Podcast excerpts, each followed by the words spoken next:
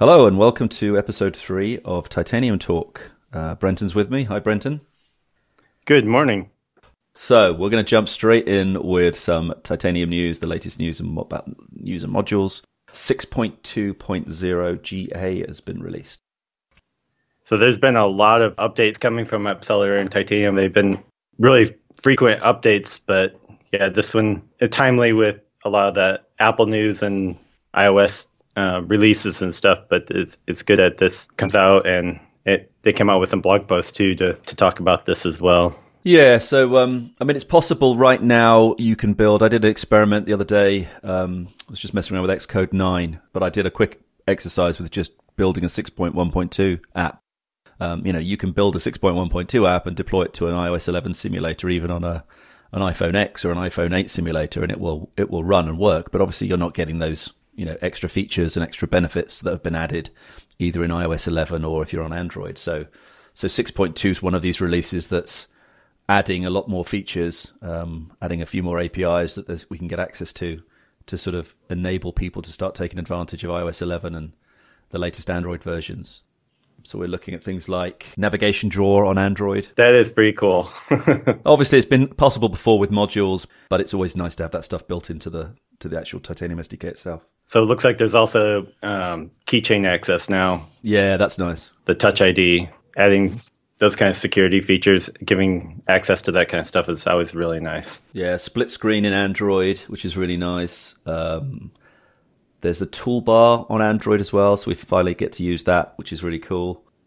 There's lots of really good stuff, and I know that the kitchen sink app has been updated. I need to put a link in that into the show notes. Um, the Kitchen Sink app, as Kitchen Sink 2, has been updated with some new new features um, to sort of show some of that new stuff in Android, um, as well as some new iOS iOS stuff as well. So there's it's a big list, and we're not just going to you know read through the whole thing, but it's it's a good update, and there's a module to do ARKit stuff, um, which is cool as well. So we can we'll talk about that when we talk about some other news um, coming up. So yeah, big update. Uh, so let's talk about the other big thing, which is the iPhone event. Did you uh, did you watch that? I did. Um, actually, made it a family event during my lunch hour. We got to what sat down and kind of watched it live, so that was pretty cool. I was uh, I had to go to London, so I had to go to London in the morning, um, and I got back uh, in the early afternoon, and then because we've just had a new baby, which arrived on Saturday, um, so we were setting up beds, um, new bunk beds for the kids. So I got back, and my wife and my father-in-law were there, um, sort of doing that. So I helped out with that and managed to. I literally put the last bolt in at five to six uh, UK time, which is or BST time, which is the time that it was about to start. So I quickly, like you know, put the last bolt in, took the tools down, and then ran out to the to the garden into the office and and set it up, and then just watched that for the next hour or so, or so which was quite cool. Nothing like that to motivate a little bit to get through stuff a little bit faster. But it was good. Um, yeah, I mean, you know, most of this stuff has been spoiled, unfortunately, by leaks both accidental and apparently intentional, which is a bit frustrating. Uh, and it was pretty cool. I mean, there was still there's a few little things in there that you know weren't leaked or weren't um, known about, uh, which is quite nice. But it's always good to see you know the videos and to see the presentations and just the way everything's handled. And yeah, it was pretty nice. And that theater, I mean, I couldn't get away from the fact that the screen that they were projecting on was just amazing. Huge. Because it was huge, but it was also the quality. Yeah, I mean, because when you've got the the close up shots of their faces, you know, when they're talking and they do the sort of close ups of the top half of the body or whatever, you could obviously see what was on the screen behind, and it wasn't like there wasn't, it, you know, it's clearly a back projection of some sort. It's a, it's a it's a very high quality projector because it's not loads of little screens because you don't get that quality loss. But even the projection system, you know, the the contrast and the color, you know, the black looked black, and there was no pixelization that I could see. So it's got to be at least a 4K projector, at least. It just looked amazing. It did. It looked it looked really good. It really made the presentation really pop as far as what they were showing on the screen. For those of us that weren't there. I know, and apparently, if you were there, sure it, was it, was great there in person. yeah, because I'm, I'm guessing, I'm guessing, I'm not sure, but I would think that that projection. I mean, I'd love to find out what the projection system was because I would, I would imagine that it would have to be 4K at least, and it would probably have to be HDR or something, so that they can show off you know, the photos. And I think I heard on another podcast that it was HDR. but I'm not sure. But I, it'll be good to know. It'll be good to know because you know if they're showing off HD movie clips or you know screenshots and just just the way that they show the the phones remotely through the video feed, then being there, you you, would actually see that quality, which is pretty amazing. Talking about the the content, so we started with Apple Watch three, which is got some interesting upgrades. I've ordered mine, which hopefully will be arriving next week. So did you get cellular? Yeah, I went for cellular. So um, I've never had an issue with the Apple Watch in terms of I've always got my phone on me. You know, it's very rare. Having said that, the other day I went to pick up my daughter, who's uh, five five minutes down the road from a nursery, and I forgot my phone and I had my watch, and I just thought actually this is one of those cases where that would have been really useful. Only because sometimes you know my wife might have texted to say, "Can you pick this up on the way back?" or whatever, and I'd, I'd obviously get that. But otherwise, you know, if I go out for a run in the morning, I take my phone, I listen to uh, podcasts um, not my own podcast. That would be terrible. Can never listen to these. oh, um, Put it on loop. Yeah, yeah. Oh my god, horrific. Um, so I listen to other stuff because I hate running and I hate that sort of exercise. So it takes my mind off it if I can just lose myself in that rather than music. And so I've never, I've never not needed, you know, I've never wanted to not take the phone with me. I know that I can still, you know, the activity stuff will all still work and GPS will all still work, but I've never needed that. But I guess again, it's one of these things Apple do. It's like for me, it's like, well, I've never needed it, but I'm sure as, as soon as I get this capability now, I will leave my phone at home in the morning. You know, there'll be no need for me to take it because I can. Or a, there's no distraction for me to start reading stuff while I'm walking or running, which is crazy.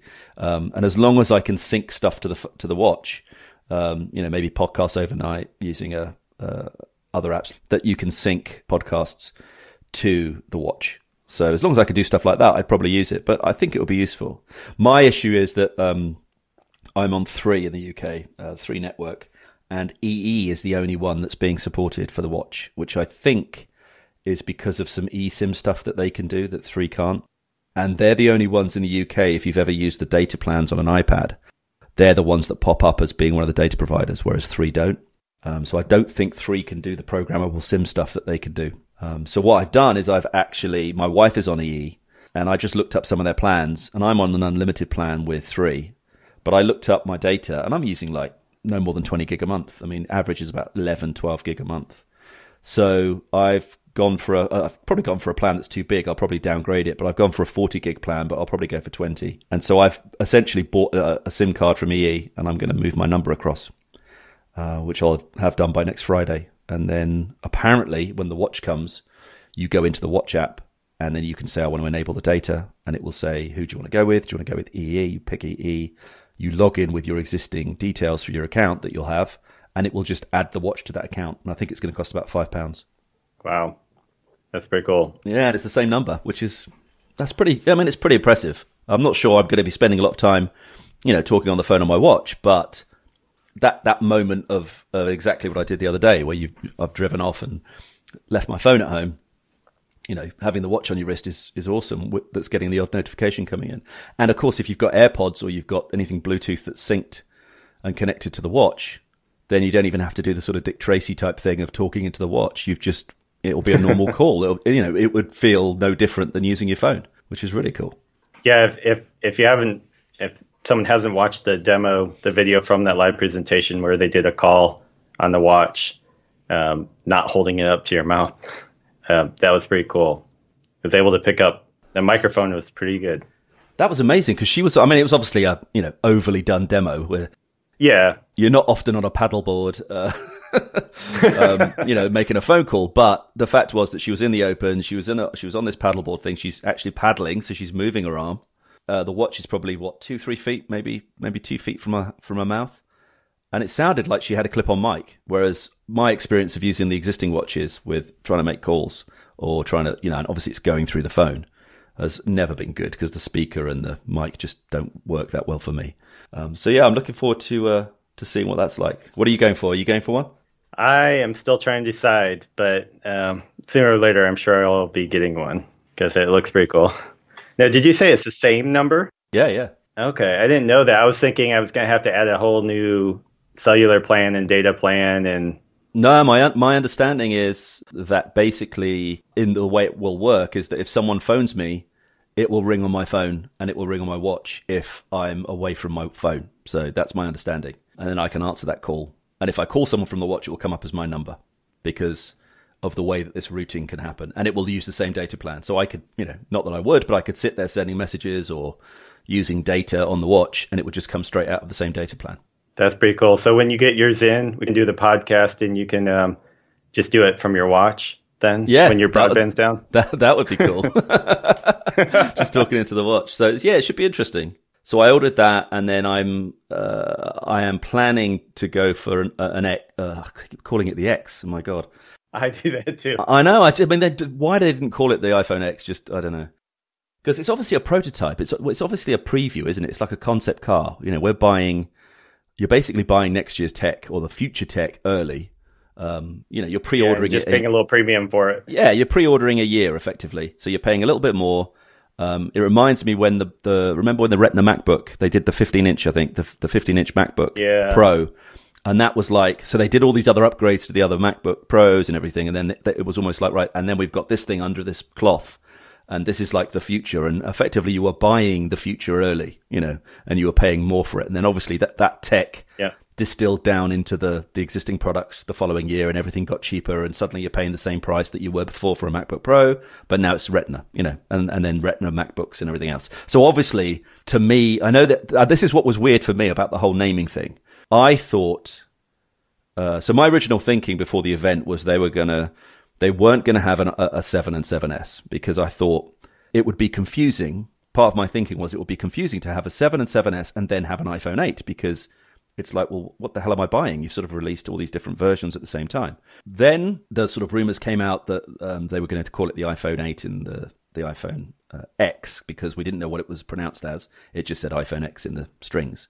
And I sort of thought at that point, well, that makes sense because they've got rid of that issue. They've got rid of that clash. You, you know, you've got the iPhone 8 and then you've got this iPhone X or this iPhone edition, this sort of special one off that isn't really part right. of the normal naming system, and that's why it can sit nicely to one side, a bit like the Apple Watch edition did. You know, right. it's a, it's still part of that thread, but it's a bit like the MacBook or the MacBook Pro. It's there's no confusion confusion there because it is a different thing. Right. It turns out, from what I'm understanding, is that the eight renaming was done because it's a, because the eight is the, is a new design. The six and 6S and the seven and 7S has always happened because the device externally looks the same. It's just the insides get a faster, faster processor, or I think the five to 5S added Touch ID. So you know, there's physical, there's small. That's true. Yeah, yeah, that is. There's there's physical things that can happen, like the five to 5S, but but most of the time your cases will be the same because it's the same it's the same size. With the eight, because they went to wireless, they had to make it a glass back, and so that changes the design to such a point that it really needs to be a new name. It can't really be a 7S. But then they go and call this thing. This thing comes up as the, you know, I remember when it came up on the projector as iPhone uh, X, is what I thought. And then he says iPhone 10, and it was almost like, what? That's not only created the confusion of you've now got the iPhone 8 and the iPhone 10, but where the hell's the iPhone 9? You know, right. what happens next year? Do we do, is, is it the iPhone 11? Is it the iPhone XS? We'll have 9 next year. Yeah. So, because it would be iPhone XS to look at, but it would be iPhone 10s. So it's just yeah. It's just a weird I don't know, it almost feels like it was a last minute thing to call it 10. That's what it feels like to describe it as 10 because why wouldn't you just call it 10? Why wouldn't you just say it's the iPhone 10? My son is determined that he is going to call it iPhone X because he says that's a cooler name for the phone. So, so that doesn't help with my remembering to call it 10 now. Exactly, and it, it reminds me of um, uh, you know, prototypes, like I talked about concept cars and things. There was a, in the old sort of NASA days and the aircraft days, you used to get X planes, you know, you'd get the X1, the X2, um, and those planes would then become, some of them would go on to become full on planes and, and get new names, but they were always had these code names. And it just reminds me of that. It made much more sense to say this is a, this is a prototype. This is a future iPhone. You're getting it now as a concept. If you want to pay for it, you can have it now. And we're calling it the iPhone X. That makes sense yeah, I'm pretty sure that a lot of people are just going to keep calling it the iPhone X. and and it means also that you could say, you know, here's the iPhone 8, here's the iPhone X, this is the iPhone special prototype celebratory edition.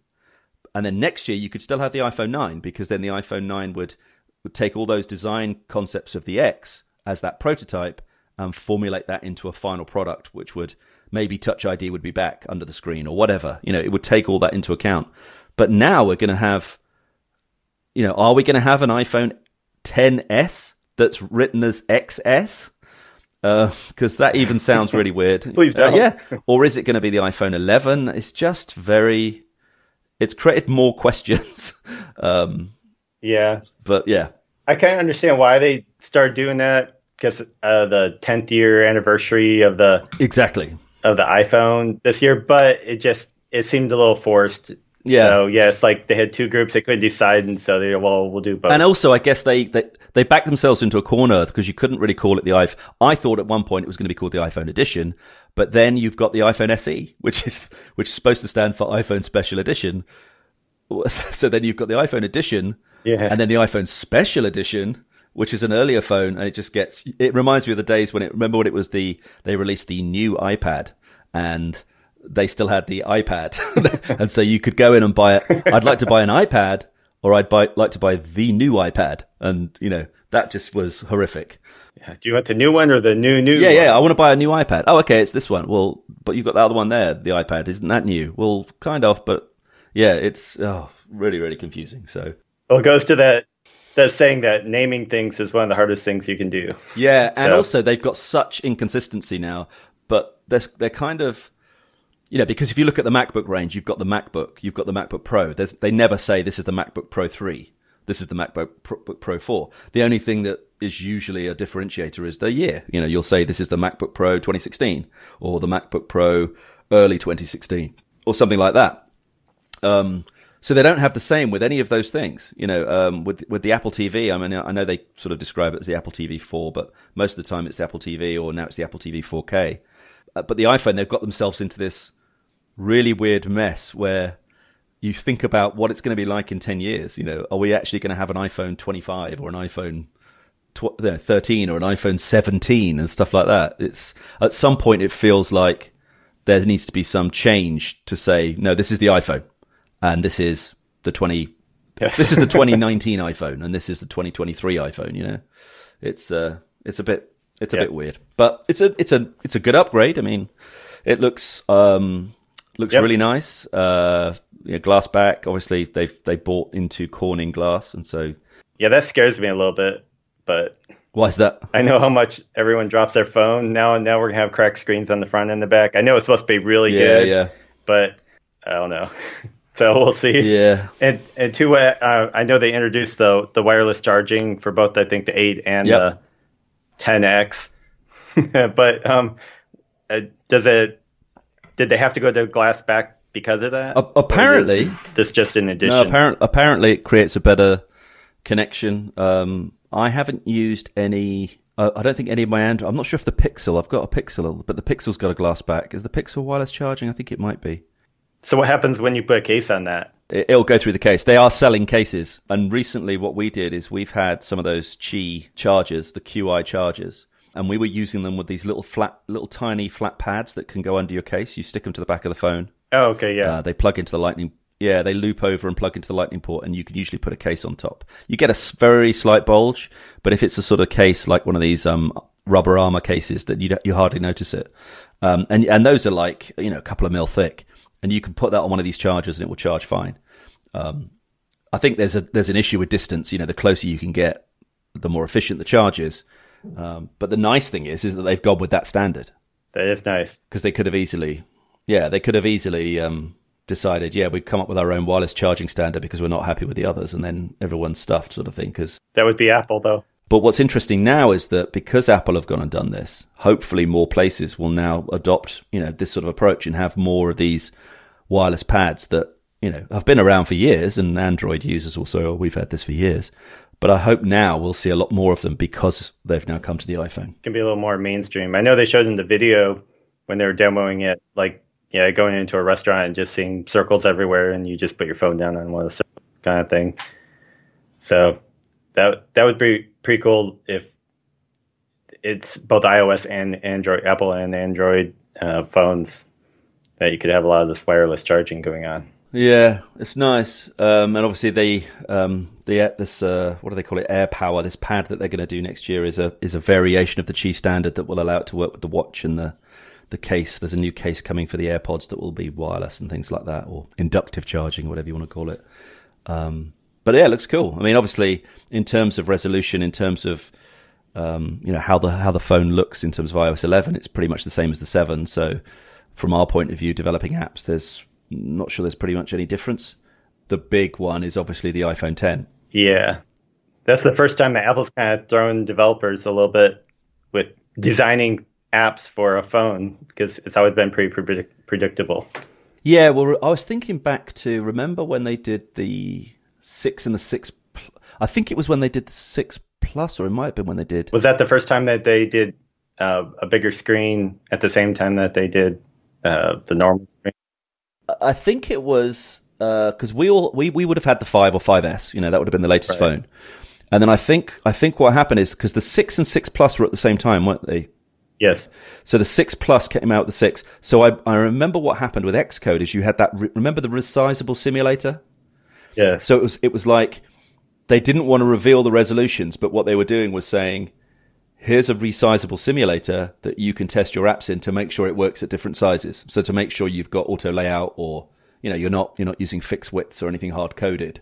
What was interesting about this is that we've had no warning about any of the resolution stuff apart from what was leaked. And so there's a lot of people obviously when it was announced and the you know iOS 11 GM was released and you could now in iOS 9 fire up the iPhone 10 simulator. All of a sudden, people are wondering, you know, and panicking about their app layouts. But the good news is we've got a month until these things are in people's hands. So, I mean, the, the iPhone 10 is ultimately what I want to get. So, if I can get hold of one. So, you're going to get an 8 or an 8 Plus while you're waiting? I got an 8 Plus this time. And so, my reasoning was was that um, I've always used the 6, 7, you know, I like the smaller size phone um, it was re- always really annoying that the, the, the Plus had the better camera in terms of the dual cameras and the portrait mode. At one point in the year, I was thinking about getting a Plus to sort of do half the year on a normal phone on the normal seven, and then a seven Plus. But then I've, once you get halfway through the year, you're, you're so close to the new iPhone, there's no point. So what I did is we've just had the baby, obviously. Uh, um, you want to take photos of your babies and your kids. Lots, lots. Yeah, I, I figure, well, if I get an eight, then I'm really only doing it as a I'm doing only doing a stopgap anyway, and then I've got this eight that really doesn't have, apart from it being faster and the wireless charging, it really doesn't offer anything more than the seven. You know, there's no camera difference other than okay, the camera might be a bit better technically, but there's no dual camera. There's none of that stuff. So I and so it would it would effectively be you know my wife wouldn't use it because she'd want to I'd want to get her a ten as well. So I figure I'll go with the eight plus, and then I can use the portrait lighting. I can use the portrait photos. It's a bigger phone, and I'm not that happy about a bigger phone. But what will be nice is when I hopefully get the 10, that will be smaller. So it'll almost be, I, I don't think I'll feel the difference from the 7 to the 10. It might be a very small width difference and it's slightly taller, but I don't think I'll feel it because I'll have got, I'll have come from the plus one. But, but then I'll just basically get like a month or so of being able to take some really nice photos in portrait, which for the kids, taking photos of the kids and the baby will be really awesome. So, so that's what I've done. Yes, it's nice too with the iPhone X that the resolution is actually better than the i the iPhone 8 Plus. So that's pretty cool. But the, the dimensions are closer to the the size of the iPhone 8. Yeah, I mean, I'm. I guess it'll probably help having the physical phones to test it, but I'm still trying to get my head around the fact that it has a bigger inch screen in a smaller package. And I know that that's because of bezels being shrunk and things like that, but it still doesn't make much sense to me because when you see them side by side, it's like it doesn't look right. It's just still doesn't. I don't. I still don't get. But obviously, the way these dimensions work is it's a it's a diagonal dimension they do. So you can make a screen narrower and taller, and it's still a 5.8 inch screen or whatever the resolution is. You can effectively have a bigger screen in that sense, but it doesn't look. It looks narrower and it looks smaller. You know, when you look at them side by side. But yeah, I mean, it's yeah. it's pretty impressive. And the notch, you know, the notch is the notch. I mean, yeah. I guess it has to it has it has to be done. I think they've made good use of it. I was always wondering about how landscape was going to work, but actually, when you saw them using the video stuff, to be honest, you know, you had the sort of two modes of looking at it. One which was the boxed view, and then one was full screen using the notch.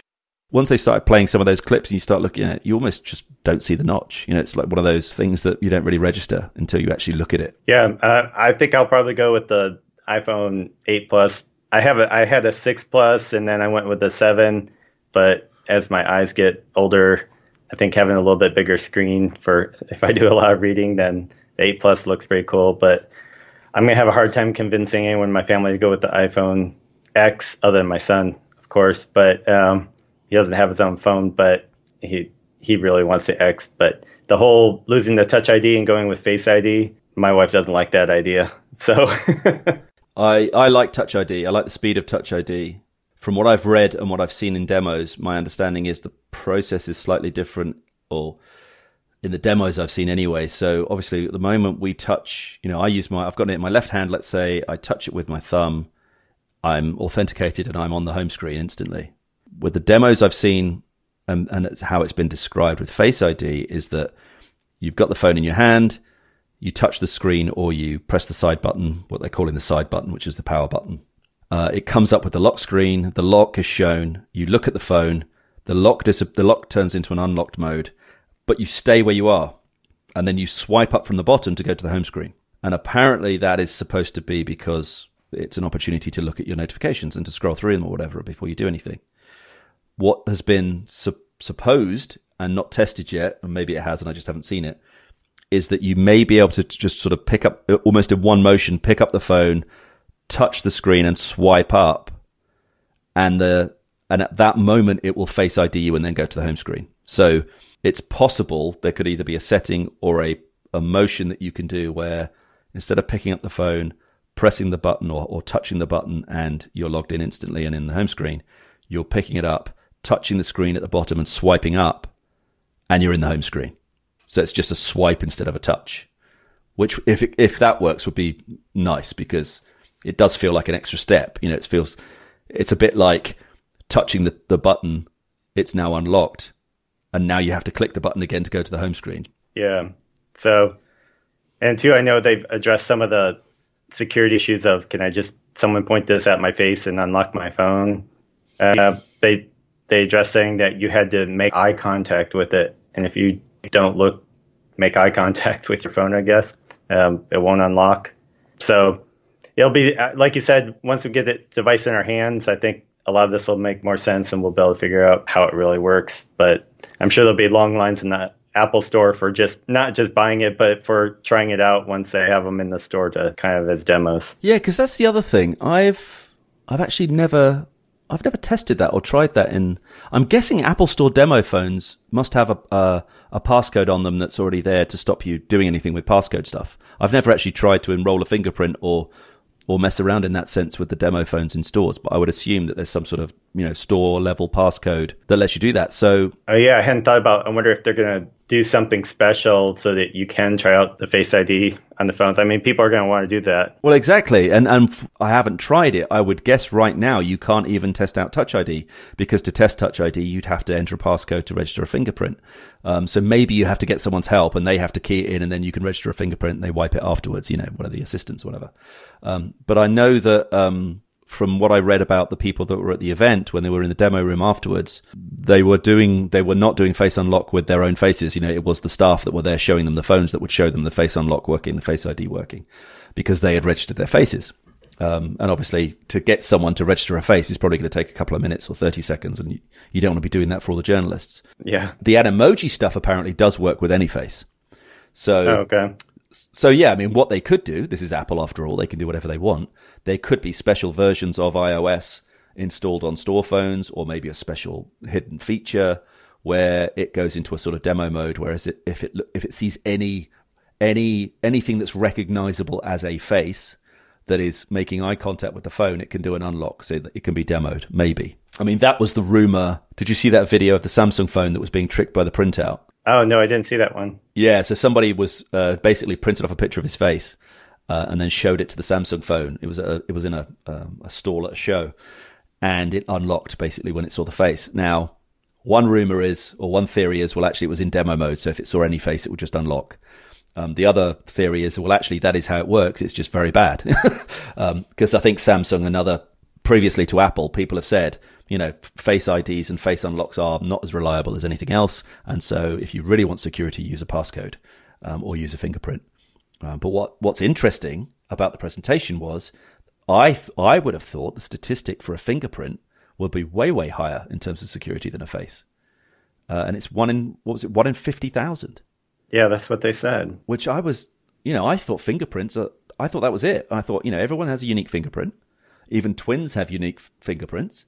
There's no way that you can have that sort of other person that could almost have a similar fingerprint. So, uh, Uh, and yet it's, and we're not even going one to 50,000 to one to a 100,000. We're going one to a million. So they're really yeah. confident. They are super confident in that sort of front camera technology that it can differentiate faces like that, which is, and the fact that they did all that testing with the masks. They had all these masks that they were doing testing with. Yeah, I saw that. A little creepy, but cool.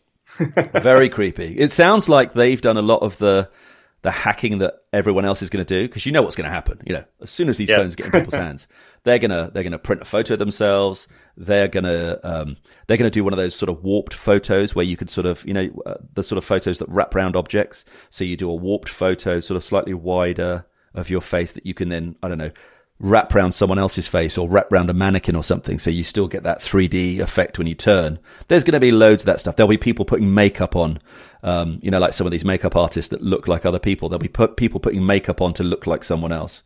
Um, and obviously they've already said that if you've got a twin or an evil twin, they, they joked. Yeah. But, uh, yeah, it's not going to be as effective, which is pretty interesting. Cool. Exciting stuff. Yeah, it looks really cool. I mean, I'm, I'm just frustrated that you got to wait, you know, but I guess ha- having a new phone next week makes up for it because I can play about with that and do some good photos and stuff. So ARKit, it's got a lot of stuff in the news. So um, I know that got a lot of a lot of press when they were talking when I, they announced iOS 11, and there's I know there's been some ARKits out there already. I mean, not from Apple, but things that you could have augmented reality. Everything everything's been a little more hyped up in the last year or so, but I, I know. Have you seen any um, anybody that's released any apps when iOS was in 11 was in beta, kind of testing out some of that the ARKit? I've I've only seen demos. Um, there's a good hashtag on Twitter called. Uh, I think it was a, uh, it was either ARKit or ARKit or built with ARKit, and it's got loads of cool demos there. I mean, I saw some the, the cool some of the coolest stuff I saw. Obviously, game stuff is is interesting, um, and some of the ones where you have that sort of you know looking at a table and seeing a cool little people running around is really funny and interesting and could be quite cool for kids, I think. But once I saw that we're, you know, I guess with us getting older, you start looking at more practical things. So one of them was uh, we're doing some, trying to do some work in the house because of the new baby and rearranging things and buying furniture. And I saw some amazing demos of, um, and I think IKEA are demoing and about to release an ARKit based app where there was this demo of this chair that was just been put on the floor. I think it was out, inside, it was outside or in someone's house and it was one of these sort of plasticky chairs with sort of metal legs. Um, but the lighting and the resolution and everything, you would have sworn if you just grabbed that, if you grabbed that video and just showed it to someone like a parent or just somebody random who's not necessarily understanding all ARKit stuff, whatever, I guarantee you they would have just thought that was real. You know, why are you showing me a video of someone looking at a chair? It doesn't make any sense. Yeah, see, I'd be curious to curious to see because I know IKEA has had a catalog app for a couple years where they could do that. Yeah. But I want I'd like to see side by side the the old IKEA catalog app with the new I think they call it IKEA Place using ARKit yes. because uh, yeah. I haven't seen that yet. Is is it out? The IKEA Place. I looked for it the other day. I didn't see it. Um, I've just I saw a news item saying they're working on it. It's something that's going to be coming. I mean, I'm guessing the under I'm guessing that the the concept is that because uh, there was another app I downloaded that was like a floor floor layout app, um, which has got some AR in it, but it's not obviously using ARKit. Um, and it wasn't too bad. I mean, it lets you it lets you look through the camera and it will place. It was a bunk bed basically. We were we were testing whether this bed would look right, um, but it actually it did a pretty good job because um, the problem we had in this room was they had a bay window and we had a very narrow wall uh, gap from the bay window to the wall, and we were wondering whether this bed was going to block the light. It was going to stick out in, into the window. And so it actually worked really well by allowing us to visualize the room, uh, both in 3D and using the AR. Um, but the AR, I'm guessing the ARKit, from what I've seen anyway, just has much better anchoring and much better positional stuff. So that, you know, that chair demo that I saw, there was the the only the very slightest movement, I, and the only way it was given away was the fact that there was references on the floor that you could see, like a grid or something.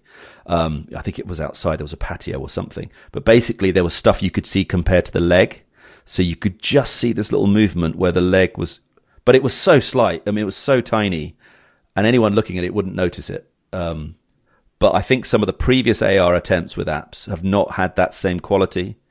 Um, so there's obviously something that Apple are doing that is going to make this a lot easier. Uh, but it, I'm, you know, really interested and excited to see the sort of stuff coming out. The other really good demo I saw was a. Did you see the tape measure one? Uh, I believe so. I look. I've seen a few of them over the last month or two, but um, That was I did really see cool. that one. I believe. That, yeah, so I've used this. So I used a, an app. So that I would imagine this being used brilliantly for things like uh, painting or decorating or just you know uh, floors and things like that. So I think I used an app by Dulux. I think there are I don't know if you have Dulux over there, but they make paint over here.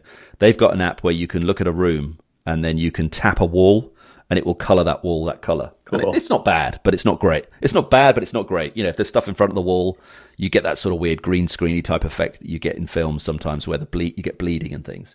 Um, but this guy was doing a demo with ARKit, and he was in a kitchen.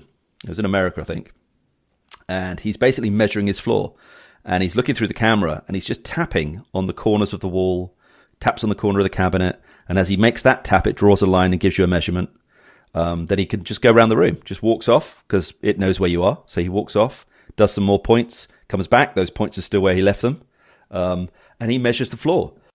That's very cool. And then from there, obviously, you could fill that.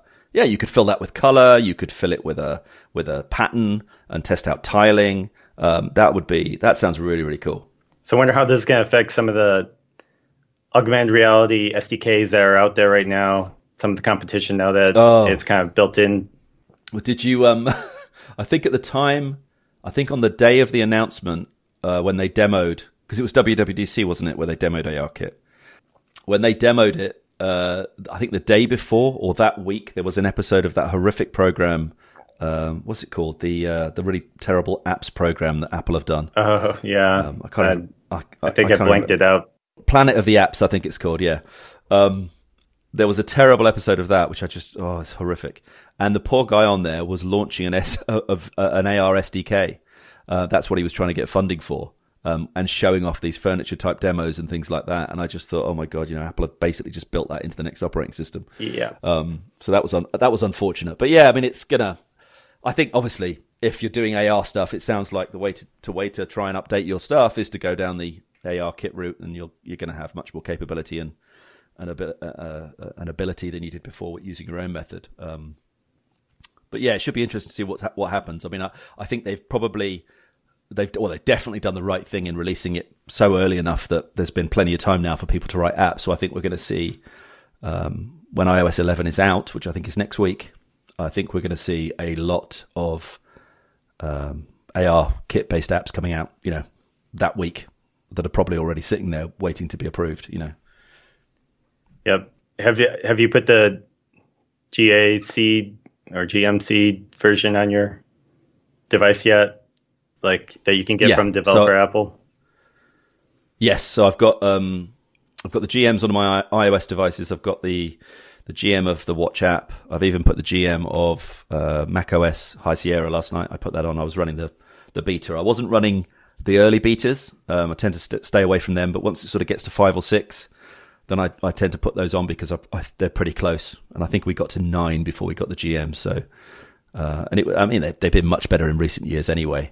Um, but yeah, I sort of avoided many of the early. I think I might have put on the early iOS 11 beta 3. I think I might have put on, um, but I, I skipped the first two there, and I only put it on one device. Uh, I put it on one iPad, and I put it on my phone only when it sort of got to five or six, just to make sure everything was all right because I had a few apps crashing and I had to restart my phone every day.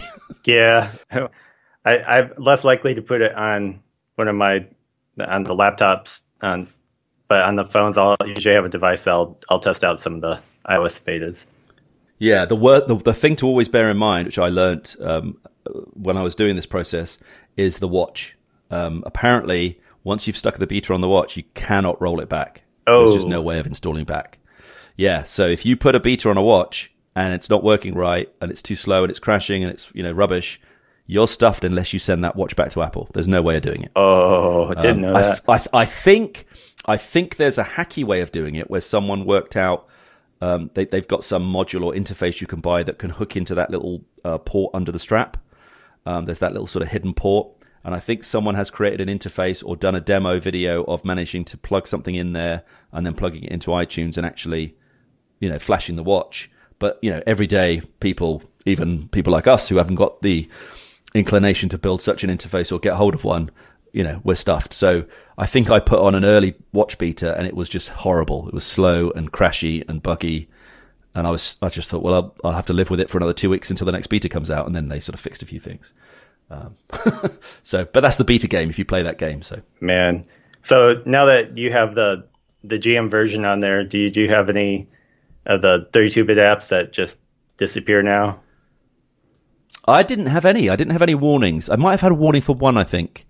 Um, but otherwise, I didn't get any warnings for any apps. So I think I might have already got rid of any 32 bit ones.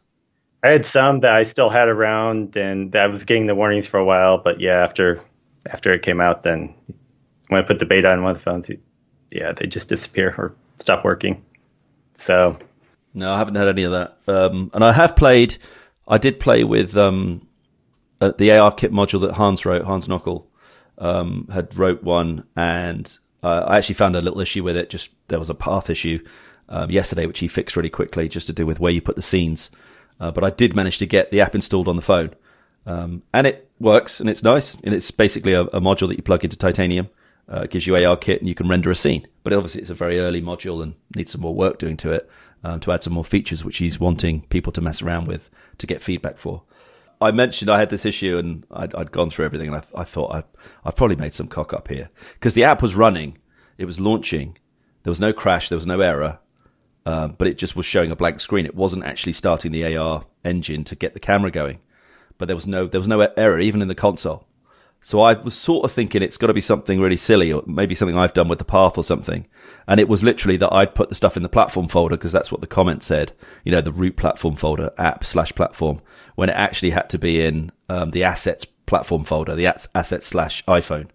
Um, and once I'd moved it, it, it, worked. The only issue I had, which is not really to do with him at all, it's just to do with the way AR, ARKit works, is that the when it starts up, it's like the titanium name. It's just a piece of 3D text um, and the way it, it, the way it appears, it's at an angle where you can't really see it. And when I move the phone, the logo, the actual object, moves with me. And it's because there's some extra settings you have to do around anchors and things like that, and uh, matrices to do with how you're viewing it.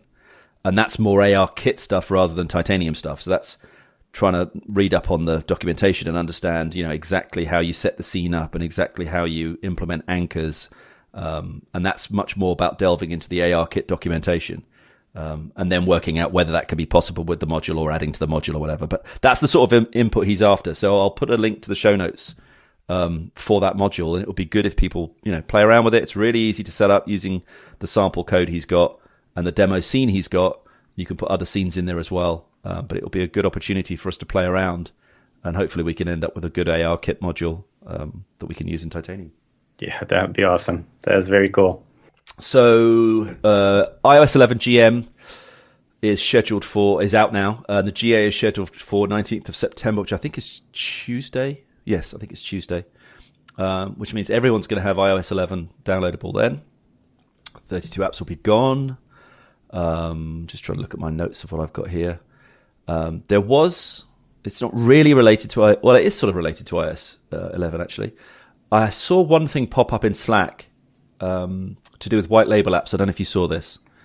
So there was somebody in the Slack, I won't mention who, um, but basically they had an issue where an app had been rejected. Um, and they were being pointed to a policy in the App Store policy guidelines talking about white label apps. Um, and they weren't sure whether this was, uh, it seems to be a new thing that's cropped up but I think it's a bit ambiguous in terms of the way it's worded and what it actually means. So they have a series of apps that are co- like cookie cutter apps. I think, and I think that's probably the wrong word to use because I think it's used, it can be used in a negative way. Um, but I think what Apple are trying to do is stop the cookie cutter apps.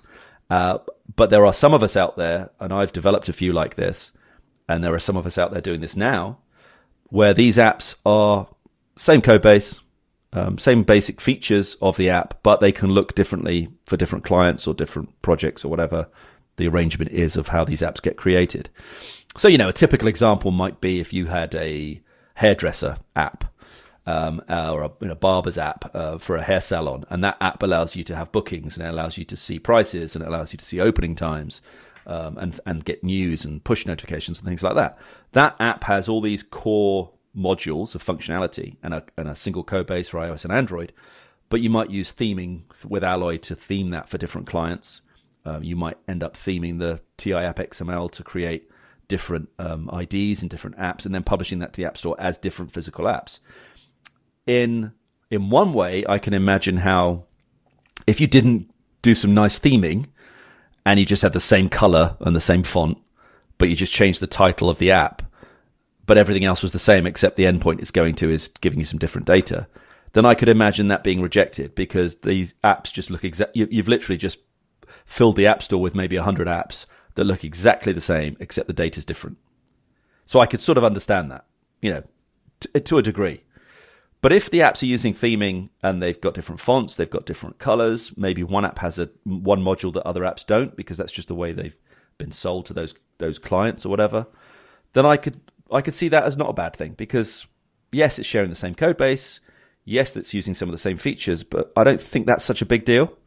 Um, and unfortunately, I think a lot of this comes down to, you know, I don't know the exact details of this particular rejection other than they were pointed to this article. But I think a lot of it comes down to who these people are that do the reviews because you sometimes get someone who follows every letter of what Apple have written, and you sometimes get people that just let things through. Yeah, that's true. And I I know some of the big there's some big companies out there that do event apps, not necessarily built on titanium like um, DoubleDutch and Tendify and some of those that are having to totally change their business model based on two lines in uh, um, Apple guidelines that got added. But there, a lot of them are going now to one app that they give all their clients, and then you have to put in a code for your event, as opposed to they used to white label apps for each event which I think was convenient. I mean, if I wanted to download an app for an event, if I'm going to look, I'm like, I'm not going to say, oh yeah, who is the company that built the app for this event? Um, if I'm opening up, trying to look up an app on my phone, but I understand somewhat why they did that to try and clean up some of the junk. But unfortunately, it seems, I mean, other people get caught up in this, and I think Apple does use some algorithms to analyze the code to kind of spot the apps that are using the same code base. But the nice thing with Titanium and Alloy using themes is the themes are applied at compile time, if I remember right. Yeah. And so it's going to modify your code before it's built. So if you're theming, if you put enough themes, uh, things in your changes in your themes and it compiles, it's really compiling down to a different app than one that has a different theme. So that I think is helpful as opposed to ones that have the exact same code and then at runtime they're just like pulling down a JSON file or an API that will change the look of the file, uh, the sorry, change the look of the app and do some other things. So that is nice. Using themes, uh, I think will help if you're doing that, but it may just come down to if you're labeling yourself as a white, uh, I'm sorry, yeah, a white label company, app company, then you might get some more scrutiny. Yeah, it's a tricky one, but I I think they were panicking a bit because they were thinking, well, this is our entire business that's now being screwed. Um, but I mean, one of the things I've always done with I've had, let me think, I've had three apps rejected. I think uh, one was rejected because, uh, well, actually, I probably had more than that, but but um, probably five maybe. Uh, but typic, the typical rejection has been when we've put something in that just wasn't necessary, but it was there at the time. You know, like background location or something like that or mentioning Android. yeah. So you've got like a template app um, code that you know when you create a new app, it creates a template app, and you might have automatically put in background background location or something like that. And then when you're developing the app, you don't actually need background location. Then they they can scan that, detect that, and say you know you seem to have background location, but you don't you know you're not using it in your app, so we can't accept it. So that's an easy fix. You remove it and it's done. Um, the other ones I had I had two rejected. I had one rejected because I was actually doing it as a freebie for a local um, a local organization. Uh, it was a very, it was this was years ago now. This was like four four years ago, four five years ago, and it was one of those really simple apps where it's like a list of news and a list of YouTube videos, a list of tweets and things like that. And it was very very very simple. There was no push and nothing else. And that got rejected because it was too simple. They felt, you know, Apple said you could just do this as a web app, which is always frustrating because you see other apps that, you know, like the Fart app or the or the Torch app. You know, you, you've accepted an app that makes the screen white, and and that's and you've actually accepted that app, but you're rejecting my app because you know you, you think it looks a bit web based or whatever. Um, so anyway, so that was that one, uh, and the other one was a, an app that was used affiliate links um, to go off to different websites, and they just didn't like the. But it, this is the key thing. This is the point I was getting to, is that it's useful sometimes to resubmit the same binary again. Now I know sometimes you can't submit the same binary without changing the version number. Um, I think that changed more recently. So so what you'd have to do is do like a you know 1.0.0.1 and and 0.2 or whatever, so that it looks the same. Um, but effectively, by submitting the same binary again, you're more than likely to get a completely different person who's reviewing it. Um, and you'll get either more detail or hopefully it will be approved, but at least you'll get more information. So when I had this app rejected, I just got some really weird um, link and comment that made no sense. So the first thing I did was just resubmit it. And this was the time when you could just resubmit the same thing, the same build again. So I resubmitted the same build and I got it rejected again. But this time there was a little bit more information. And it actually took three or four attempts until finally the person at the end said, you need to open these links outside of the web view. And that was not clear in any of the other comments that come back because they just dump links and show you links or whatever. Um, or show you some clause or something that doesn't really make any sense. And that's all it was. As soon as I made it so the link opened in Safari, it got accepted same day. It was that simple. Um, so, so sometimes it's worth resubmitting just to see if you get more information back or if it'll pass through. Um, but it is tricky. I mean, this is the problem with all everything that we do. I mean, I try and warn clients, especially. I mean, I, I will if I get a, a, you know an app that comes in and they say they want this and this, I actually just pre-warn them and say, look, you know, this this is possible to build, but Apple may consider this to be way too simple. There was a guy yesterday uh, who contacted me about an app to do scheduling, and he wanted to wanted to share a calendar between several of the team. So it wasn't even a public app; it was just for the company. And I'm thinking, well, why aren't you just using like you know G Suite or Exchange calendar. share calendars? Yeah, yeah. Why aren't you just all sharing your calendars or have one calendar that you all have access to and that you can all edit? That would be much easier and cheaper than building an app to do it. And I said, frankly, Apple will probably reject it because you're building it just for you. So then you'd probably have to get an enterprise account to get around that. And it's just, you're spending a, a lot of money to build something you could probably just do for free. So I just advised them to do that and walked away from it. But it is, you know, it's tricky. Have you ever had anything rejected? Um, I have in the past. I, I know one time in the release notes I mentioned Android, and that's a big no-no. Um, sometimes, like if you have a, a, login for a demo account and it's not working, um, that as soon as they go to try it, they're like, "Hey, this not working." Sometimes they don't even try out the accounts that require a login, but but yeah, usually they have a pretty good resolution center where you can resubmit and ask questions, and sometimes getting them get them answered. But a lot of them get in the store eventually. Sometimes, yeah, after you work work out some stuff with them.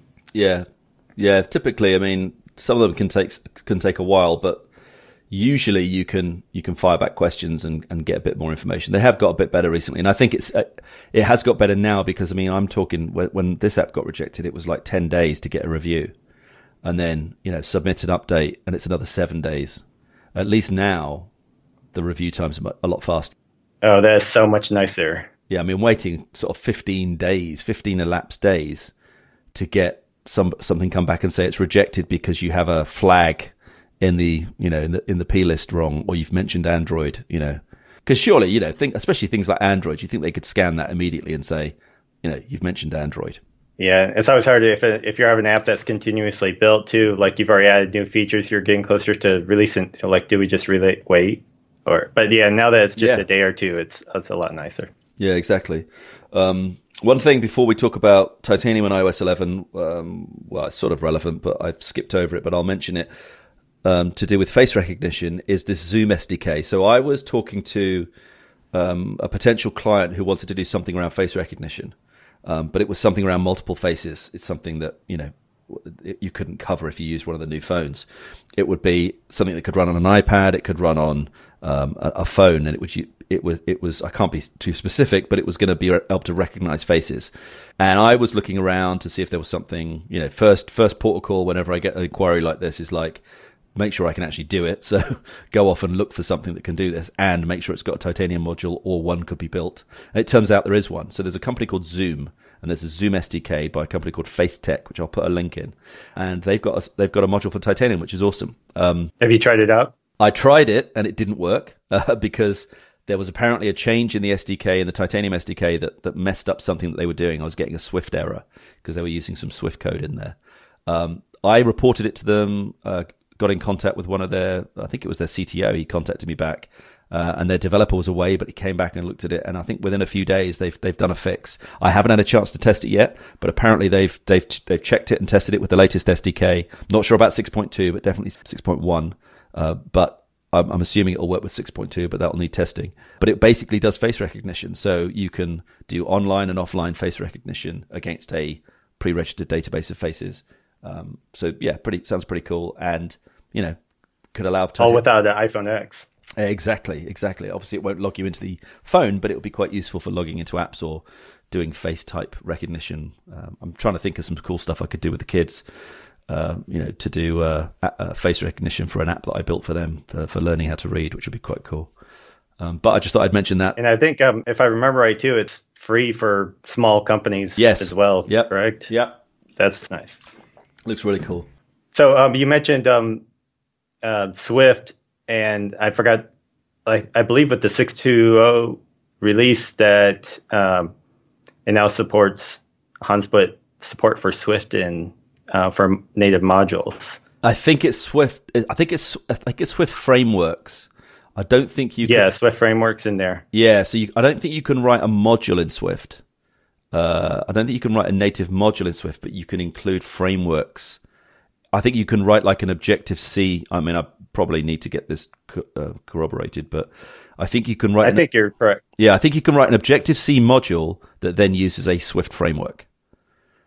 So you're sort of using yes. the, the Objective C as a as a wrapper. So and he had hooks and stuff that yeah, and he had some hooks before that allowed you to do it, but now it's built into the SDK. So that's nice if you have if you do have a, a Swift framework that you need to use in your module, or if you're building a module for something, then that's nice to have it built in the SDK now. Yeah, it's pretty cool. So do you want to talk about uh, Titanium with iOS 11 and some of the other subjects we've got going on there?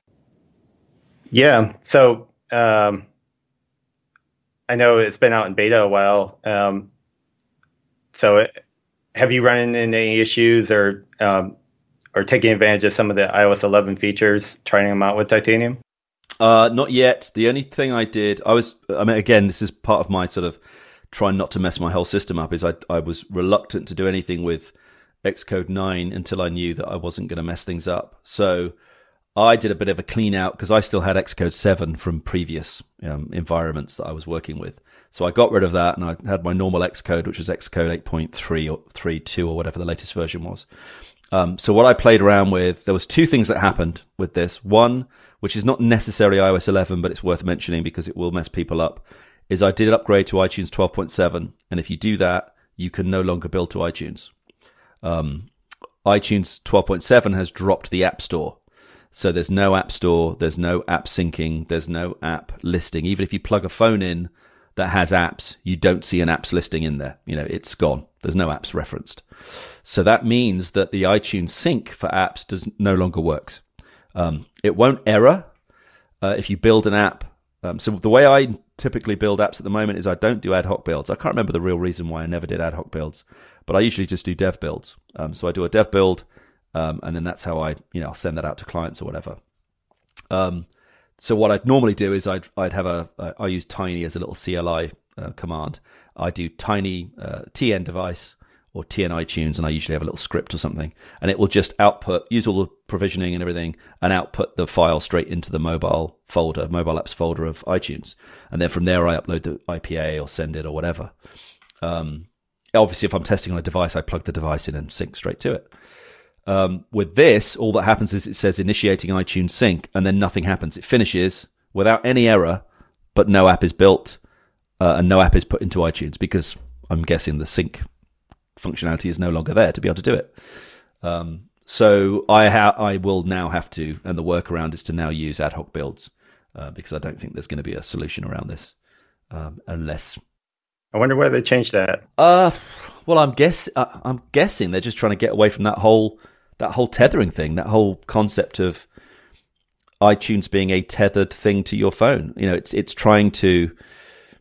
It feels like it's something that they're prepping us for down the line. You know, it feels like what's gonna. I know there's, there's stuff that's been leaked around this before, uh, images that have been found, but it feels like iTunes may eventually become separate apps. Um, you know, we might have a on, on on Mac OS, we might have a videos app, we might have a music app, and we might have a podcast app. Um, so there'd no longer be iTunes managing all that. Um, and since the App Store, since the App Store allows you to download apps directly to devices, and you've got iCloud backup, you know, for free, but also the you know you can upgrade those plans. Um, it just feels like there's less and less of a need to plug your phone into a computer to sync apps. So maybe it's just simplifying that whole process, uh, and maybe and maybe it's a prelude to you know sync, uh, not having uh, tethering or any kind of syncing happening between iTunes and your device for other stuff. So, you know, if you want podcasts or you want movies or whatever on your devices, you just download them. Well, it's good to know that, that that's gone. So if you're going to, do, if you use that feature, make sure you have, you know, the alternatives. Yeah. Ad hoc builds are going to be the way forward for, for doing that. Um, you can do some stuff around the app file that gets generated. You can sort of find the app file and do some things, but you know, it's not as simple as taking an IPA file and just uploading it to, uh, to uh, you know a distribution system or whatever, or sending it to a client. So I'm just going to switch to ad hoc builds, and, and hopefully that's fine. Other than that, uh, High Sierra has been fine. I haven't had any issues with doing builds with High Sierra. Um, that is literally the only thing that's sort of broken my build routine. Um, and with upgrading to Xcode 9, the way I did that was I used a, the technique that we used to use for doing uh, supporting older builds like Xcode 7. So I, I, did a tweet about this. It's actually really simple. Um, I was thinking of doing a blog post around it, but again, it would be a really short post. But basically, all I did is I downloaded Xcode 9 from the developer portal. Um, this was the GM I think I downloaded. I, I, might have had the last beta as well, but I, I did this yesterday with the GM. Um, download Xcode 9. It obviously downloads, or it downloads some sort of packaged file that you have to run, and then it un- uncompresses everything, and you end up with an Xcode app in your downloads folder. I then renamed that to Xcode 9 and then copied that to the applications folder. So I've now got Xcode in the applications folder and I've got Xcode 9 in the applications folder. Um, now, the key thing here is to make sure, which I probably didn't put in the tweet, uh, is to double click the Xcode 9 and just launch it. Because obviously, when you launch Xcode for the first time, it comes up with all sorts of things about installing any components or agreeing to terms and conditions or all that sort of stuff. So I just launched it so that it launched, it was open, and I could now, you know, launch a simulator or whatever. And I remember uh, launching the uh, X simulator and the and they've got really nice simulator um, surrounds now, so the bordering. So if you've, I don't know if you've seen it, but if you do an iPad, yeah, I saw that. Yeah, you get a lovely, uh, you know, the window Chrome is now looks like the device, and you even get a home button you can actually click, and you can actually click the buttons on the side. So you can click the volume button, uh, you can click the mute button, and it will toggle the thing, and it's really nice. It just feels much more like you're using a device. Oh, I didn't realize that the it was functional. Yeah, yeah, yeah. They they all work. It's really cool. So I tested all that, got that all working. Um, the next thing to do is uh, I went back to the CLI because uh, I use the CLI, but I'll explain Studio in a sec. And in the CLI, I went to do a build, and in the build, I specified my iOS version I want to build for, so 11 uh, dash dash dash iOS dash version uh, 11. Um, and I specify if I want to bring up the device list, I usually just do like dash dash device dash ID like one or two or whatever X, and it then doesn't know what you mean, so it comes up with the list. And when it comes up with the list, it gives you all of the options for both the new sims in Xcode 9 and my existing installation. So I'm getting all my old simulators and all my new simulators, and it will build with the appropriate version depending on what you pick. Um, so it was as simple as that, really. I didn't have to do anything. The only thing I had to do with Studio when I tested it with Studio is that the first time I loaded Studio and went into the device list, none of the new sims were listed. So you go into preferences, you go to the platform section, and in the platform section for iOS, there is a path to Xcode. You don't need to change it. You just leave it pointing to your old Xcode, but you just hit the refresh button next to it. And for some reason, that sort of rejigs things around and everything suddenly worked. And when I clicked the device list, uh, I'd had all my simulators for the iPhone X, the iPhone 8, plus all the old simulators as well, um, with all the old iOS, iOS, versions. So it all just worked perfectly, basically. Um, so I can have Xcode 9, Xcode 8 running side by side. My environment's fine. I can still build old stuff. And I built an app with 6.1.2 GA to the iPhone X simulator, and it worked. Um, it's a really simple camera based app um, that shows photos and things, and it came up and it's scaled. And you know, I don't use any fixed width stuff; it's all TI fill and TI size or whatever. So it just it just worked, worked really nicely. Looks really good. It's kind of cool to get a glimpse of it before the phone comes out. Yeah, yeah, and you can practice. Um, it's uh, it's obviously difficult practicing with a mouse on a screen, uh, but just trying to practice that home animation. It's quite interesting. Um, but I think it'll be easier to use when it's your finger on a screen. Uh, but yeah, that's uh, that's all that's all the process was, and I've, i can now start playing around. I think Hans has done a, a PR to do with um, that you can patch your releases with to do with supporting the splash screens, so you can have the custom splash screens. Uh, but otherwise, it's it should be really straightforward to do stuff with the the new SDK and uh, the new X or the new iPhone 10. Yeah, and if you, um, I know you mentioned Tiny. If you have that, then yeah, make sure you run generate again to refresh your list of um, simulators that are available to build to if you're using that CLI tool. I use that all the time as well. So, um, yeah, I know you, you mentioned um, that you built to the iPhone X. Did you um, uh, did you see any issues with the, the screen layout? I know uh, if you use storyboards and stuff uh, to get a, I mean, seeing what your screen looks like around the notch and everything, um, or adjusting the layout. But from what I've heard, it's all pretty straightforward.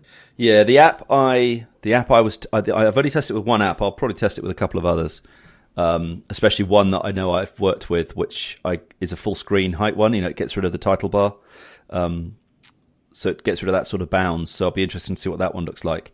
Uh, but the app I tested used all the standard UIKit stuff. So it was a, a navigation window, uh, had a title, using back buttons and all that sort of stuff. There was no tab group, um, although there might be in the next version, but at the moment there isn't.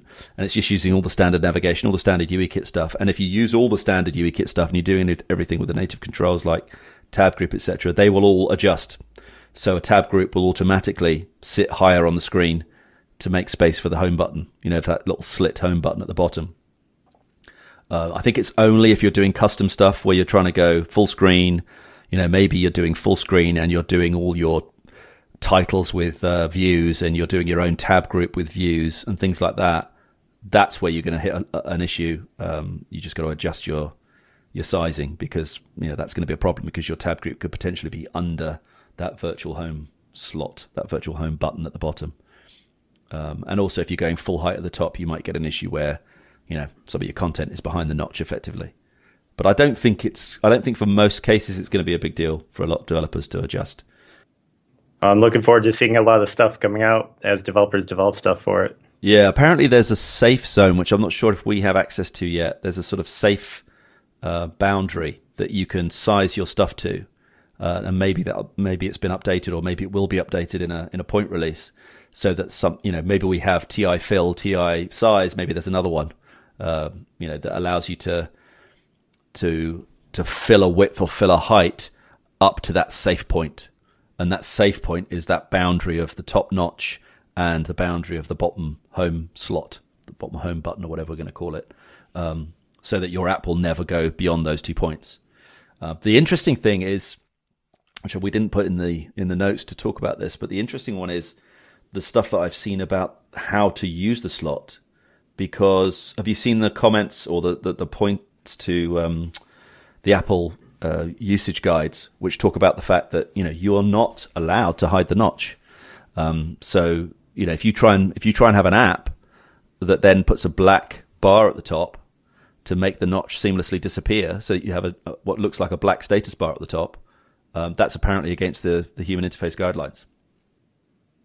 Oh, I hadn't seen that. Yeah, which is interesting because I haven't checked back on the presentation, but I was told by somebody else that uh, one of the demo apps that was shown at the presentation, I think was Apple Music or something, running on the iPhone 10, and it had a black bar at the top. so it was his his argument was, well, it's Apple doing what they always do, which is telling us we can't do something, but they do it themselves. Um, but yeah, it's apparently, I, I, it, from what it sounds like, they're saying it's embrace the notch time.